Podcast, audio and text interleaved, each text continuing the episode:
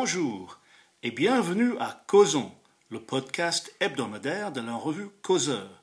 Je m'appelle Jérémy Stubbs et je suis là aujourd'hui avec Céline Pina. Bonjour Céline. Bonjour Jérémy. Eh bien Céline, on peut peut-être parler de ce qu'on pourrait appeler le syndrome de Crépole. Ce syndrome, c'est la façon très étrange, asymétrique, qu'ont les médias et les politiques de parler d'un côté des victimes d'un crime et de l'autre des malfaiteurs. Est-ce que vous pouvez nous expliquer un peu tout ce qui est en jeu dans cette affaire de Crépole et le syndrome et les conséquences qui en résultent? Alors, on va peut-être replacer euh, l'histoire dans son contexte. Il se trouve qu'à Crépole, samedi soir, donc dans la nuit du, 18 au 19 novembre, il y avait une fête, comme il y a dans tous les villages. Crépole, c'est un petit village de, de 500 habitants. Et il se trouve que depuis ces derniers temps, il y avait de moins en moins euh, de fêtes de ce genre, parce que justement, les questions de sécurité, les bagarres devenaient de plus en plus euh, récurrentes. Et puis, il y a eu le Covid, et à la sortie du Covid, les choses semblaient un petit peu plus faciles, et donc ces pratiques de bal ont repris. Il se trouve que lors de ce bal, à 2 heures du matin, il y a une dizaine d'individus qui ont débarqué à la fête, apparemment pour se livrer à un règlement de compte, parce qu'avant, il y avait eu une petite altercation entre deux personnes euh, présentes à cette fête-là et euh, certains membres du club de rugby, à cause, semble-t-il, d'une remarque euh, un petit peu impertinente, on va dire, qui n'avait pas été appréciée. Le ton était monté, mais rien de très grave. Les deux jeunes ont néanmoins été expulsés quand les vigiles se sont rendus compte qu'ils avaient sur eux des couteaux. Le problème, c'est que ceux-ci sont partis, sont allés chercher leurs amis de leur cité, sont revenus à une dizaine, ont attaqué tout de suite le vigile avec qui ils avaient eu un souci, l'ont blessé avec une arme blanche. À ce moment-là, euh, les gens qui, étaient, euh, qui participaient à la fête sont sortis pour essayer de, prêter main forte au, au vigile. Et là, on nous raconte des coups de couteau qui pleuvent, une violence qui se déchaîne, euh, avec en fait une volonté de planter du blanc qui est manifestée, qui est verbalisée, et un jeune garçon de, 16 ans est frappé à mort quand on parle de, syndrome, voilà ce qui s'est passé dans les jours après. La première chose qui a pu énormément choquer, c'est que sur les réseaux, à un moment donné, on a eu les photos de la fête, on a eu les photos des agresseurs, euh, on a eu euh, la cité d'où ils venaient en partie.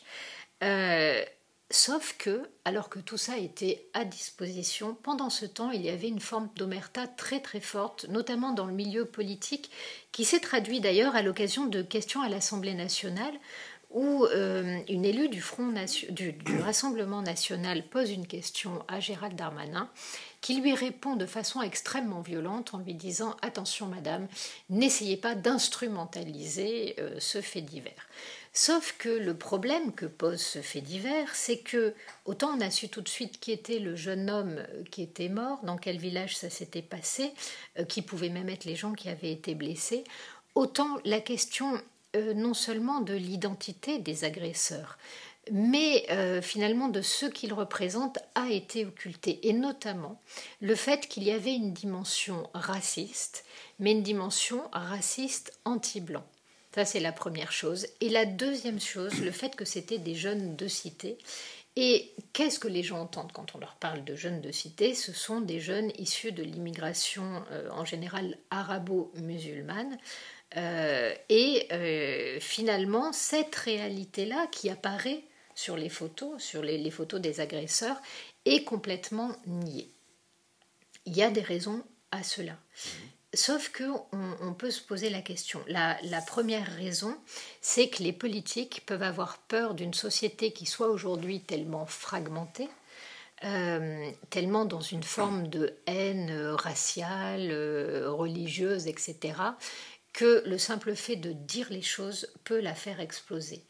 Euh, donc il y aurait une peur très très forte, pas qu'il y ait des actes de représailles, j'allais dire des blancs agressés euh, vers les jeunes des cités, mais plutôt que si on met euh, un certain nombre de gens devant leurs responsabilités, ce soit eux qui explosent. Donc la peur, c'est plutôt celle des émeutes de banlieue. Et le problème, c'est que du coup, il y a une forme d'omerta qui se crée, que les gens de ce petit village de Crépole, eux, ce qu'ils ont vécu, euh, moi, il se trouve que je vis dans un village, donc j'ai mhm. vu euh, comment euh, les gens de ce qu'on appelle la France périphérique réagissaient. Quelque part, pour eux, c'est une forme de 7 octobre à eux. C'est-à-dire que ce qu'ils ont compris, c'est que loin de chez eux, il y avait des gens qui partageaient une idéologie islamiste extrêmement violente, le Hamas, issu des frères musulmans, qui étaient capables d'aller tuer d'autres personnes à raison de ce qu'ils sont. Donc le Hamas est allé tuer des juifs parce qu'ils étaient juifs. Et aujourd'hui, eux se disent, mais nos enfants peuvent être tués parce qu'ils sont blancs. Et ça, ça les terrorise. Et en face, ils ont le sentiment que l'on nie cette dimension-là, pas parce qu'elle n'existerait pas, parce qu'elle, pas parce que peut-être elle serait à nuancer, mais parce que les pouvoirs publics d'ores et déjà pensent qu'ils sont impuissants à régler la situation, donc il vaut mieux mettre euh, la poussière sur, sous le tapis. Sauf que pour les gens qui vivent dans ce type de petit village, leur seule richesse, c'est leur tranquillité. Si cette tranquillité disparaît, alors ils sont dans une situation de, de marginalité et de déclassement qui est totale. Et je crains qu'aujourd'hui, la classe politique ne se rende pas compte euh, que euh, Crépole résonne dans le cœur de beaucoup, beaucoup, beaucoup de Français et qu'ils le vivent comme un abandon et comme l'existence sur leur sol d'une forme de cinquième colonne qui veut leur destruction, qui veut la destruction en fait des valeurs occidentales. Et le problème, c'est que en refusant de voir ça et de mettre la barrière entre ces jeunes des cités islamisées et d'autres gamins qui veulent trouver leur place dans la société, le résultat, c'est que toute personne euh, arabo-musulmane est vue aujourd'hui comme potentiellement euh, porteur de cette idéologie-là, ce qui est dramatique pour des gamins qui euh, aimeraient peut-être s'en sortir, trouver leur place dans la société et, à qui on, ne donne pas la possibilité. Imaginez aujourd'hui, vous êtes un employeur, un petit employeur, vous recevez un CV où il y a marqué que le jeune homme habite dans le quartier de la Monnaie, vous vous dites je vais même pas le recevoir mmh. parce que si jamais je l'embauche pas, d'ici à ce qu'il revienne avec dix copains me faire la peau, donc c'est complètement délirant. Euh, le, gouvernement se positionne en disant je veux essayer de protéger euh, justement ces gens des amalgames, sauf que son positionnement de déni et d'omerta fait que justement tous les amalgames se forgent et se créent. Si les Français de, de la France profonde, peut-être de la France rurale, périphérique si on veut, si ces Français-là ne sont pas dupes du, euh, de l'omerta entretenue par euh, les classes gouvernantes, ils vont voter pour qui aux prochaines élections? Ben, le problème, c'est que ce qu'on est en train de voir, euh, c'est une explosion euh, de l'extrême droite. C'est-à-dire qu'on a eu Giorgia Meloni en Italie, on vient d'avoir les Pays-Bas, mhm. qui ont donné une majorité à un groupe d'extrême droite on voit qu'aujourd'hui en France, le premier parti, et, c'est euh, le Rassemblement national. Donc on voit très bien que les gens aujourd'hui, ils veulent réellement qu'on prenne en charge les questions d'immigration et qu'on leur propose des solutions et pas des solutions dans dix ans, euh, des solutions immédiates. Et aujourd'hui, par exemple, en France, on va discuter euh, d'un projet de loi sur l'immigration. Ce dont on se rend compte, c'est que les discussions parlementaires ne reflètent absolument pas euh, les craintes et les peurs euh, des Français. Donc il, y a un double problème pour, comment dirais-je, le parti macroniste qui est au pouvoir, c'est-à-dire par leur attitude d'abord ils, enferment les, les, individus issus de l'immigration arabo-musulmane de plus en plus dans une forme de stéréotype. Oui. Et ils ont, ces derniers ont le plus grand mal à en sortir. En même temps, ces politiques, euh, en voulant préserver leur, leur situation, ils obligent euh, une grande partie de l'électorat à voter pour d'autres partis que le leur. Eh bien oui, en fait, ce qui est très marrant, c'est que un des discours récurrents aujourd'hui des politiques pour le coup, qu'ils soient à gauche, au centre ou même euh, dans la partie de droite qui se rapproche du centre, c'est de dire attention, attention, ne faites pas le jeu d'eux. Ne faites pas le jeu de l'extrême droite. Sauf que les premiers qui refusent de regarder en face les peurs de leurs concitoyens et qui mettent la poussière sur le tapis, c'est eux. Donc c'est une double injonction contradictoire qui rend les gens fous et qui les amène assez naturellement à penser que finalement la solution, c'est peut-être de faire le jeu euh, du Rassemblement national parce que peut-être que seraient les seuls à avoir l'énergie nécessaire pour prendre des décisions courageuses et qui font mal et surtout. Qu'est-ce qu'on met en fait pour dire aux gens on ne peut pas agir? On leur met en face l'idée que finalement euh, l'accusation de racisme, elle est, très dure à assumer et elle paralyse complètement toute leur classe politique. Eux, quand ils réclament euh, que l'on gère l'immigration, ils n'ont pas le sentiment d'être racistes. Euh, eux, leur problème, c'est pas la couleur de peau des uns, des autres, c'est pas qu'il y ait une hiérarchie entre les couleurs de peau, les races, après on peut appeler ça comme on veut. Eux, la question, c'est euh, être français, c'est avoir une certaine vision de l'homme, une certaine vision de l'égalité, une certaine vision de la liberté. Et ils ont sur leur territoire des gens qui sont porteurs d'une idéologie autre et qui ne respectent pas les fondements de base de, ce contrat social. Et qui estiment d'ailleurs qu'ils sont légitimes à détruire tous ces équilibres. Et là-dessus, vous avez de fait euh, le sentiment qu'il existe des Français de papier, mais qu'on n'a pas le droit de le dire parce que sinon on se fait accuser d'être raciste et pourtant ce qu'ils voient de façon assez symbolique dans ce qui s'est passé euh, dans ce petit village, c'est l'expression en fait de, de, de logiques différentes sur le même territoire, eux, ils estiment que leur façon d'être est légitime parce que c'est celle qui est historique, qui est culturelle, etc mais qu'en fait, ils sont euh, en situation de faiblesse face à une logique beaucoup plus violente. Euh, et qui se traduit par des expressions racistes, mais derrière ces expressions racistes, derrière cette construction du blanc, de la figure du blanc, euh, il y a 20 ans, il y a 30 ans, en France, on ne parlait pas comme ça. En France, aucun blanc ne se considérait comme blanc.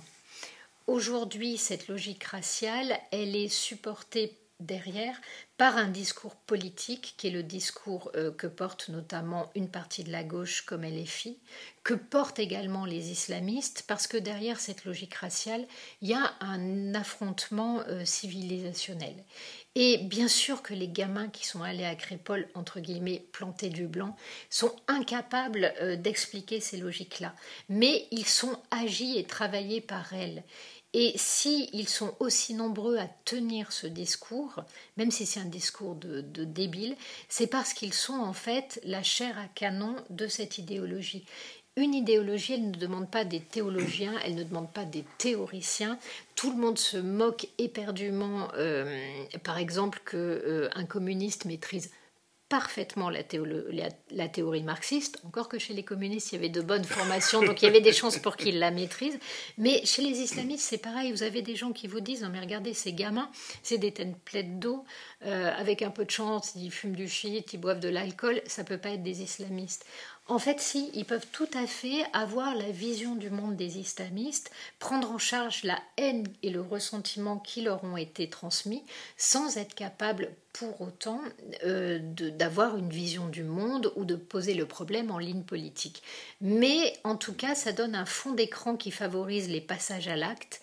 Et de l'autre côté, on voit des passages à l'acte extrêmement violents euh, qui euh, frappent des blancs qui eux-mêmes sont accusés d'être de sales racistes, alors que paradoxalement, on est plutôt dans une société qui, par exemple, si on prend les actes anti-religieux, en France, on est une des sociétés dans lesquelles il y a le moins d'actes anti-musulmans. On est plutôt dans une société dans laquelle, bien sûr, comme dans toutes les sociétés, éliminer complètement le racisme est impossible. Mais franchement, euh, c'est loin d'être une société raciste. C'est une société qui combat ce racisme et qui est même dans une telle culpabilisation qu'aujourd'hui, elle, elle, se, j'allais dire, euh, elle s'autoflagelle au lieu de voir que certes, les Blancs ont, ont sans doute fait des choses mal dans leur histoire. Oui, ils ont été racistes, oui, ils ont été esclavagistes, comme, toutes les, comme tous les peuples mmh, quasiment et comme toutes les couleurs de peau. Mais eux seuls ont travaillé justement pour expliquer que euh, être un être humain, c'était ne pas agir de cette manière-là. Ils l'ont théorisé et ils ont essayé de construire des sociétés bâties là-dessus, là où la plupart des sociétés du monde sont encore bâties sur une forme de déshumanisation de ce qui n'est pas eux.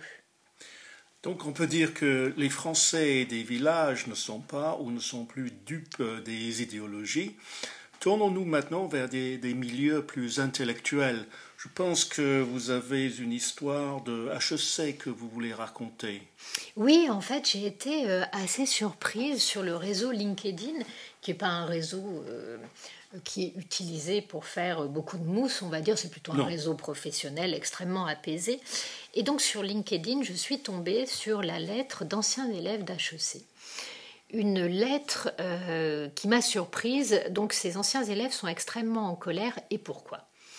Parce que euh, il se trouve qu'un professeur à HEC depuis le 7 octobre poste énormément euh, sur le réseau LinkedIn, sur X ou, ailleurs, de posts évoquant Israël comme étant un État génocidaire. Cela choque énormément de monde. Euh, les anciens élèves d'HEC ont interpellé la direction d'HEC. La direction d'HEC refuse de leur répondre.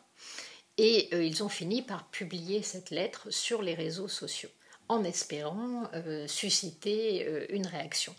Et Jérémy, ça m'a vraiment fait penser à ce qui s'est passé à Harvard. Oui, oui, tout à fait, tout à fait on peut dire qu'il y a en quelque sorte une, maladie américaine qui se transmet un peu trop facilement aux, établissements, aux universités en Europe. Et il est vrai que nous avons tous été euh, frappés par la, rapidité et, la violence avec laquelle les institutions américaines ont pris position non seulement pour les Palestiniens, non seulement contre Israël, mais pratiquement pour le Hamas. C'est insensé. Euh, et, pourtant, dans la plupart des cas, euh, il y a eu très peu de sanctions. Et on peut se demander euh, comment une telle culture se développe. On a beaucoup parlé pas de l'endoctrinement au cours des années euh, des étudiants dans les salles de cours par des professeurs radicalisés. Et c'est sans doute un, élément important. Mais comme c'est souvent le cas, malheureusement, il y a aussi une question d'argent. C'est-à-dire qu'il y a des, milliardaires, milliardaires progressistes qui ont décidé de financer certaines causes, pour la, pour la plupart des causes qu'on peut qualifier aujourd'hui de, de woke, et parmi ces causes, c'est la cause palestinienne, qui est aussi la cause antisioniste, qui cache bien sûr à peine une cause anti-israélienne. Euh, derrière euh, certaines de ces manifestations outre-Atlantique, euh, dont certaines très violentes sur le plan symbolique et certaines violentes sur le plan physique aussi, euh, on a vu, par exemple, une, manifestation euh, au Congrès même à Washington. On a vu une manifestation assez violente devant le siège du Parti démocrate à Washington. Eh bien, derrière, il y a des ONG euh, dont par exemple deux, deux ONG progressistes qui se prétendent juives d'ailleurs. Jewish Voice for Peace, qui euh, se prétend la plus grande ONG juive antisioniste au monde, euh, et If Not Now, littéralement si ce n'est pas maintenant, une ONG américaine qui mène campagne pour euh, mettre fin au financement, au soutien que les États-Unis ont toujours donné à Israël. Eh bien, euh, Jewish Voice for Peace, euh, on sait que depuis 2017, euh, cette ONG a reçu, 650 000 dollars de la part de, des Open Society Foundations, qui est la, fondation créée par George Soros. Euh, elle a reçu aussi euh, plus de 350 000 dollars de la part de, des Rockefeller Brothers Fund, bien sûr les héritiers de, la famille des, Rockefeller. Uh, If Not Now a reçu 400 000 dollars des Open Society Foundations en 2019 et 2021 et depuis 2017 160 000 dollars des, des frères Rockefeller. Donc déjà, on voit qu'il y a des sommes considérables qui sont investies dans ces causes. On peut aussi citer d'autres ONG beaucoup plus proches des, euh, des, des, Palestiniens même. Par exemple, Samidoun, qui est un réseau ah. de solidarité pour les prisonniers. exactement, aux, Palestiniens d'Israël. Euh, ONG qui a été dissoute récemment en Allemagne parce qu'elle est Très puissante en, Belgique, Samidoun. Voilà. Très proche de groupes terroristes, mm. apparemment.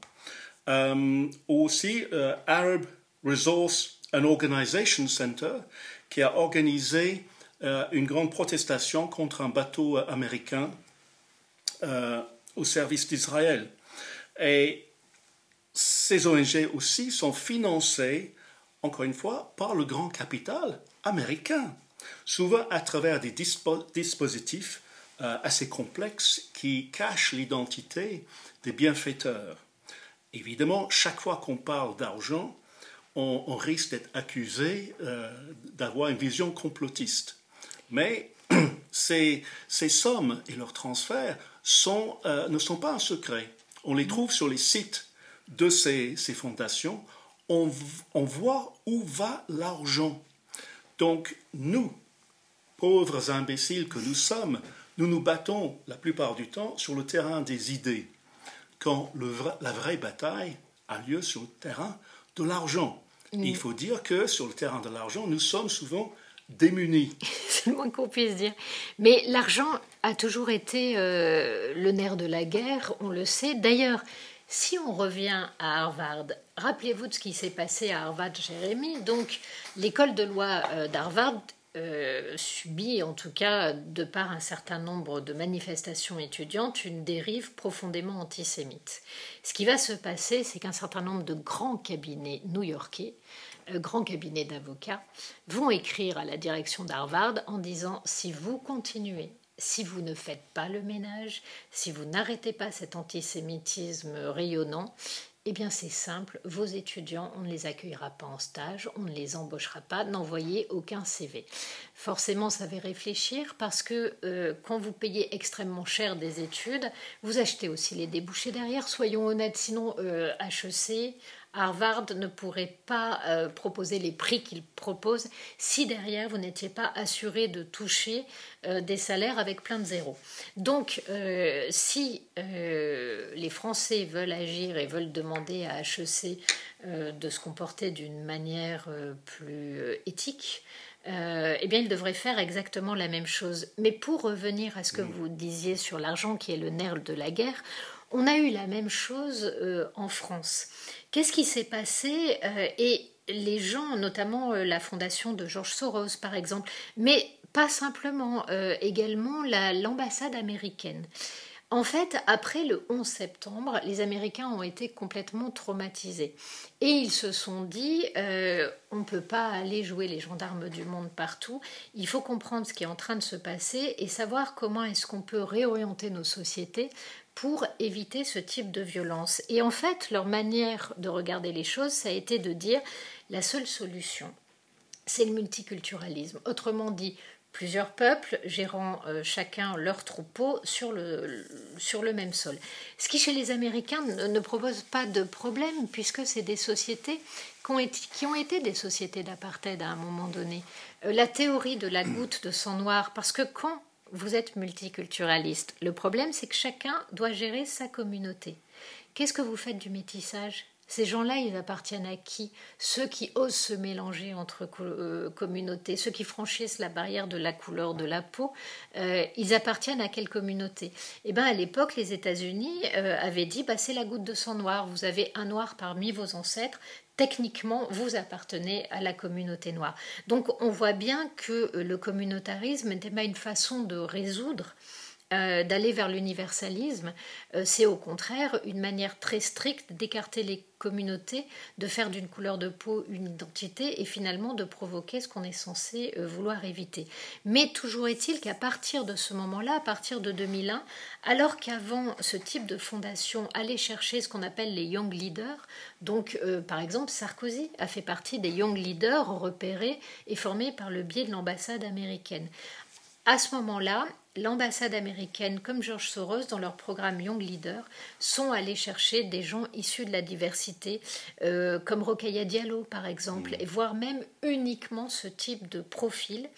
Euh, qu'ils ont amené aux États-Unis, à qui ils ont appris toutes les techniques de l'agite propre, euh, à qui ils ont transmis également cette vision extrêmement raciale du monde, qui sont revenus chez nous et qui ont fait tout ce travail politique. Vous allez me dire, mais attends, Rocaille Diallo, euh, toute seule, comment est-ce qu'elle va aller parler à des gamins de cité euh, son, son, discours n'est pas forcément euh, facile à comprendre. Bah, tout simplement parce que, par le biais de la convergence des luttes, tout le discours raciste qui se faisait appeler racialiste, toute la vision du monde des islamistes, notamment des frères musulmans, donc de l'islam politique, a été récupérée euh, par une partie de l'extrême gauche qui, elle, était implantée dans les quartiers. Donc d'un côté, de par les islamistes qui tenaient les mosquées, de l'autre côté, par l'extrême gauche qui avait un discours racialiste, un discours sur l'État colonial français, raciste, etc., qui euh, instrumentalisait le ressentiment euh, de gens enfermés dans des quartiers ghettos qui subissent le chômage euh, souvent parce qu'ils euh, ont du mal à, profiter des bienfaits de l'école, donc à, accéder à un certain niveau euh, de compétences ou à une certaine manière d'être qui leur permettent d'être embauchés. ils ont, dans cette espèce de lumpen prolétariat qui se constitue au fond des ghettos, ils ont trouvé des gens qui étaient tout à fait susceptibles de servir de chair à canon aux théoriciens qui ont été formés aux logiques communautaristes et racialistes. Et je crains malheureusement qu'aujourd'hui nous en soyons là. Et il y a toujours une alliance, c'est amusant parce que c'était euh, Anna Arendt qui en parlait, qui parlait de l'alliance entre l'élite et la populace et qui dit qu'à un moment donné, euh, quand une élite ne veut pas se renouveler, quand elle veut elle aussi gérer son cheptel, eh ben le mieux c'est de renvoyer tout le monde au niveau de la populace parce que à ce moment-là il n'y a pas de contestation. Vous subissez de temps en temps ce qu'on appelle en France des jacqueries, autrement dit des révoltes que vous matez. Et puis ça continue encore pendant euh, X années jusqu'à la prochaine révolte et en attendant vous maintenez vos parts de pouvoir pour vous, pour vos enfants qui est victime dans ce cas-là, c'est la classe moyenne qui est complètement dissoute et qui n'a plus de, perspective et qui ne peut plus regarder que vers le bas et qui se met à haïr ceux qui sont en dessous d'elle parce qu'elle pense que bientôt elle va les rejoindre et que c'est surtout ce qu'elle ne veut pas. Évidemment, le, problème des Américains est très différent du nôtre dans la mesure où les, Américains ont moins de problèmes avec des immigrés. C'est comme, comme vous l'avez dit euh, très bien, euh, Céline, euh, les vrais problèmes des Américains proviennent de l'histoire de l'apartheid, c'est-à-dire de, les problèmes entre blancs et noirs, les noirs étant, bien sûr, depuis des siècles, des Américains. Euh, on peut dire même des Américains de souche, en quelque sorte, autant de souche que, les Blancs aux, États-Unis. Et les États-Unis ont, très bien réussi à assimiler, au, cours du 19e, du 20e siècle, les populations qui arrivaient de l'étranger. Et, soudain, ils trouvent que le système ne marchait plus. C'est tout à fait ça. Euh, et donc, ces institutions qui, euh, euh, boivent comme des assoiffés tout l'argent des milliardaires progressistes, elles sont là, en quelque sorte, à l'origine, je pense, avec une intention, en quelque sorte, de souder les, intellectuels de ces nouvelles classes potentiellement révoltées. Comme vous vous souvenez qu'à une certaine époque, les empires britanniques et français prenaient toujours ceux qu'ils considéraient comme les plus intelligents dans les pays colonisés pour les former dans leurs propres écoles. mais les Américains, en quelque sorte, nourri des vipères qui, qui, qui, qui, se sont attaqués à eux. C'est-à-dire qu'au lieu d'être de, reconnaissants et de rejoindre en quelque sorte la grande communauté américaine, ces gens-là se sont mis à dénoncer, c'est même leur profession. Et notre problème, c'est que quand cette influence arrive chez nous, ce n'est pas du tout adapté à, notre situation où nous avons des problèmes quelque peu différents. Alors, euh, j'allais dire euh, oui et non. Peut-être que euh, on peut malgré tout se dire que pourquoi est-ce que ces discours de ressentiment, ces discours qui font monter la haine entre communautés marchent? Pourquoi, par exemple, le discours sur la France raciste, colonialiste, etc., fonctionne? Parce qu'en face, euh, on a complètement abandonné l'idée que nous portions quelque chose d'exceptionnel. Alors qu'en fait, euh, être pour l'égalité entre les personnes, dépasser les questions de sexe, dépasser les questions de couleur de peau, tout ça c'est quelque chose d'extrêmement rare. Opposer à des logiques dogmatiques la liberté de penser, la liberté d'expression, la liberté de conscience, c'est quelque chose d'extrêmement rare dans le monde et c'est même rare dans un certain nombre de pays. Euh, ce dont nous sommes les héritiers, ce dont nous portons est beau et grand. Simplement, aujourd'hui, même si on sort des questions d'immigration, pas immigration, combien euh, de petits euh, Français de souche sont aujourd'hui capables de défendre ce que porte la France, ou même ce que porte l'Occident comme vision du monde ou comme vision de l'homme? Ils ne la connaissent même pas. Pourquoi? Parce qu'on ne leur a pas transmis. L'école et la famille, qui doivent être le lieu finalement où, se forge ce type de représentation, aujourd'hui sont démunis. En face, vous avez des gens euh, que simplement l'exil a dépouillé d'un certain nombre de choses. Même quand vous restez proche de votre pays d'origine, vous, vous arrivez dans un pays, euh, votre vision de votre pays d'origine, c'est le moment où vous l'avez quitté. Entre-temps, les gens évoluent. Pas vous les trois quarts du temps quand vous restez dans un, bain culturel comme ça décalé. Donc si vous n'arrivez pas à trouver votre place, qu'est-ce qui va se passer? Ben, Il se passe ce qui se passe aujourd'hui, c'est-à-dire que vous avez des prédicateurs. Aujourd'hui, les mosquées sont tenues par qui? Qui forme les imams? Ce sont les frères musulmans, c'est l'islam politique. Vous avez, l'islam politique est très puissant en France, au sein des associations, au sein des partis, au sein des syndicats. Vous avez ce discours-là qui se répand, qui est un discours qui a peut-être une vision du monde qui nous paraît choquante, simpliste, mais c'est au moins une vision du monde. C'est une façon de s'affirmer, c'est une façon euh, de, de tenir un discours politique, c'est une façon de légitimer des passages à l'acte ou même de légitimer ses échecs. Je ne suis pas un bon à rien, je suis victime d'une société raciste. Ça sert à quoi que je me lève le matin et que j'aille bosser, puisque de toute façon ces gens euh, ne veulent pas de moi. Donc tout ce discours ne va pas vous à vous en sortir, il ne nourrira que ceux qui vous ont instrumentalisé de cette manière, mais il vous donne une certaine façon d'être au monde, là où malheureusement euh, l'école, parce qu'elle refuse de transmettre les codes, parce qu'elle refuse, euh, elle n'est pas simplement là pour transmettre des connaissances, mais pour fabriquer des citoyens, et parce qu'elle refuse ce rôle, Aujourd'hui, vous avez des gens qui ont l'impression qu'ils n'ont ni héritage, ni transmission, ni rien à donner, et d'autres qui se disent, mais en face de, cette espèce de société fragmentée, euh, sans intérêt, euh, auquel on ne comprend pas comment on pourrait euh, peut-être trouver notre place, eh bien, il y a un discours extrêmement agressif. Et les discours totalitaires ont ceci de, de fascinant pour les gens qu'ils sont à la fois simpliste et compliqué à déconstruire. Tout à fait. Mais je pense que toutes ces associations, qu'elles soient musulmanes ou, autres, ont des financements. Il y a de l'argent qui permet tout ça. Et les gouvernements ont, parlé dans le passé de, de, de couper ce financement, mais ils n'ont jamais rien fait de très probant.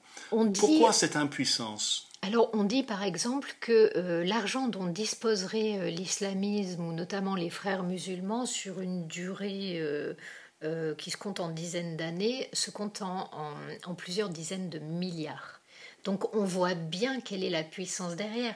Qui finance les frères musulmans? Par exemple, le Qatar. Le Qatar. Le Qatar a des moyens absolument monstrueux. Euh, ça peut aller du financement d'un certain nombre d'associations, euh, à la formation d'imams, etc., à l'achat d'hommes politiques. Euh, soyons très clairs, vous avez des gens aujourd'hui en France, anciens premiers ministres, dont on sait très bien qu'une partie des revenus émanent du Qatar. Lorsqu'ils prennent la parole dans les médias, tout le monde, avec beaucoup de délicatesse, évite de leur demander d'où ils parlent. Et pourtant, on sait très bien que le Qatar n'achète pas euh, sans rien. Regardez l'espèce de schizophrénie dans laquelle on vit. Le club de foot, quand vous savez ce que signifie le, club de foot de la capitale parisienne, est tenu par le Qatar. Les gens, euh, pour moi, le PSG n'est pas un club de foot français. Je me moque éperdument de, de ce qu'il fait. Ces gens se baladent avec marqué Qatar en énorme. Euh, le Qatar finance le terrorisme et notamment le Hamas. Mais aucun problème. On arrive à faire la, la distinction. C'est complètement fou parce que, en fait, derrière, ce sont des gens qui financent une logique dans laquelle euh, nous, sommes, euh, nous sommes tous juifs. Ce que nous sommes est pour eux une abomination. Euh, nous sommes des couffards. nous sommes des gens qui refusons la, la, la, vérité révélée. Nous sommes des gens dont, dont l'idéologie et les valeurs culturelles sont une offense à Dieu. Céline, s'il y avait enfin quand même un petit message d'espoir, euh, ce serait lequel? Bah, Ce serait de dire finalement, je ne sais pas si c'est un message d'espoir en même temps, mais bon, je vais vous raconter parce que moi, ça m'a aidé à une époque. Je lisais la biographie de Churchill et euh, on était dans les années 40-41 et le pauvre gars, il était tout seul sur son île. L'Europe entière était entre les mains d'Hitler et euh, Churchill avec deux, trois idées qui étaient euh, les États-Unis vont finir par rentrer dans la guerre, leur puissance industrielle finira par écraser l'Allemagne, etc. En attendant, il était à poil, il avait de moins en moins d'avions. Euh, tout le monde, on, vous aurait demandé de signer, vous vous dites, voilà, le gars, c'est foutu pour toi, c'est mort. Et pourtant, on a gagné cette deuxième guerre mondiale. Je dirais aujourd'hui on est confronté à la faiblesse des démocraties. C'était aussi le cas dans les années 40. Qu'est-ce qu'on a vu que ces démocraties, malgré tout, à un moment donné, pouvaient accepter de suspendre certains de leurs principes pour pouvoir lutter euh, contre ces, États totalitaires et ensuite, on rétablit tous leurs principes démocratiques. Donc aujourd'hui, la seule chose que je me dis, c'est euh, on a les moyens de lutter parce que notre modèle de société est désirable. Ce que portent aujourd'hui les islamistes et les racialistes, vous avez envie de vivre dans les pays qui connaissent ces logiques-là?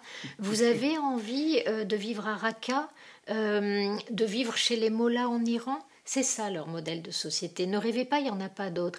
Ils n'ont jamais réussi ni à créer des sociétés prospères, ni à éduquer leur population, ni à leur donner un avenir. C'est pour ça que ces populations viennent chez nous. Donc à la fin, je crois qu'il faut arrêter d'avoir honte de ce que nous sommes, arrêter de nous autoflageller et poser ces vraies questions et mettre, euh, que ce soit l'extrême gauche, que ce soit les islamistes, tous ces gens arrêter de supporter leurs critiques, se tourner vers eux, les regarder droit dans les yeux et leur dire Et vous, c'est quoi le modèle de société dont vous êtes porteur? Et là, ça deviendra intéressant parce qu'ils n'ont soit pas de réponse, soit leur réponse est assez atroce. Merci Céline, vous nous avez redonné espoir. Oh ben tant mieux. Merci Céline et merci à nos auditeurs. Merci Jérémy. À la semaine prochaine pour un nouvel épisode de Causons, le podcast hebdomadaire de la revue Causeur.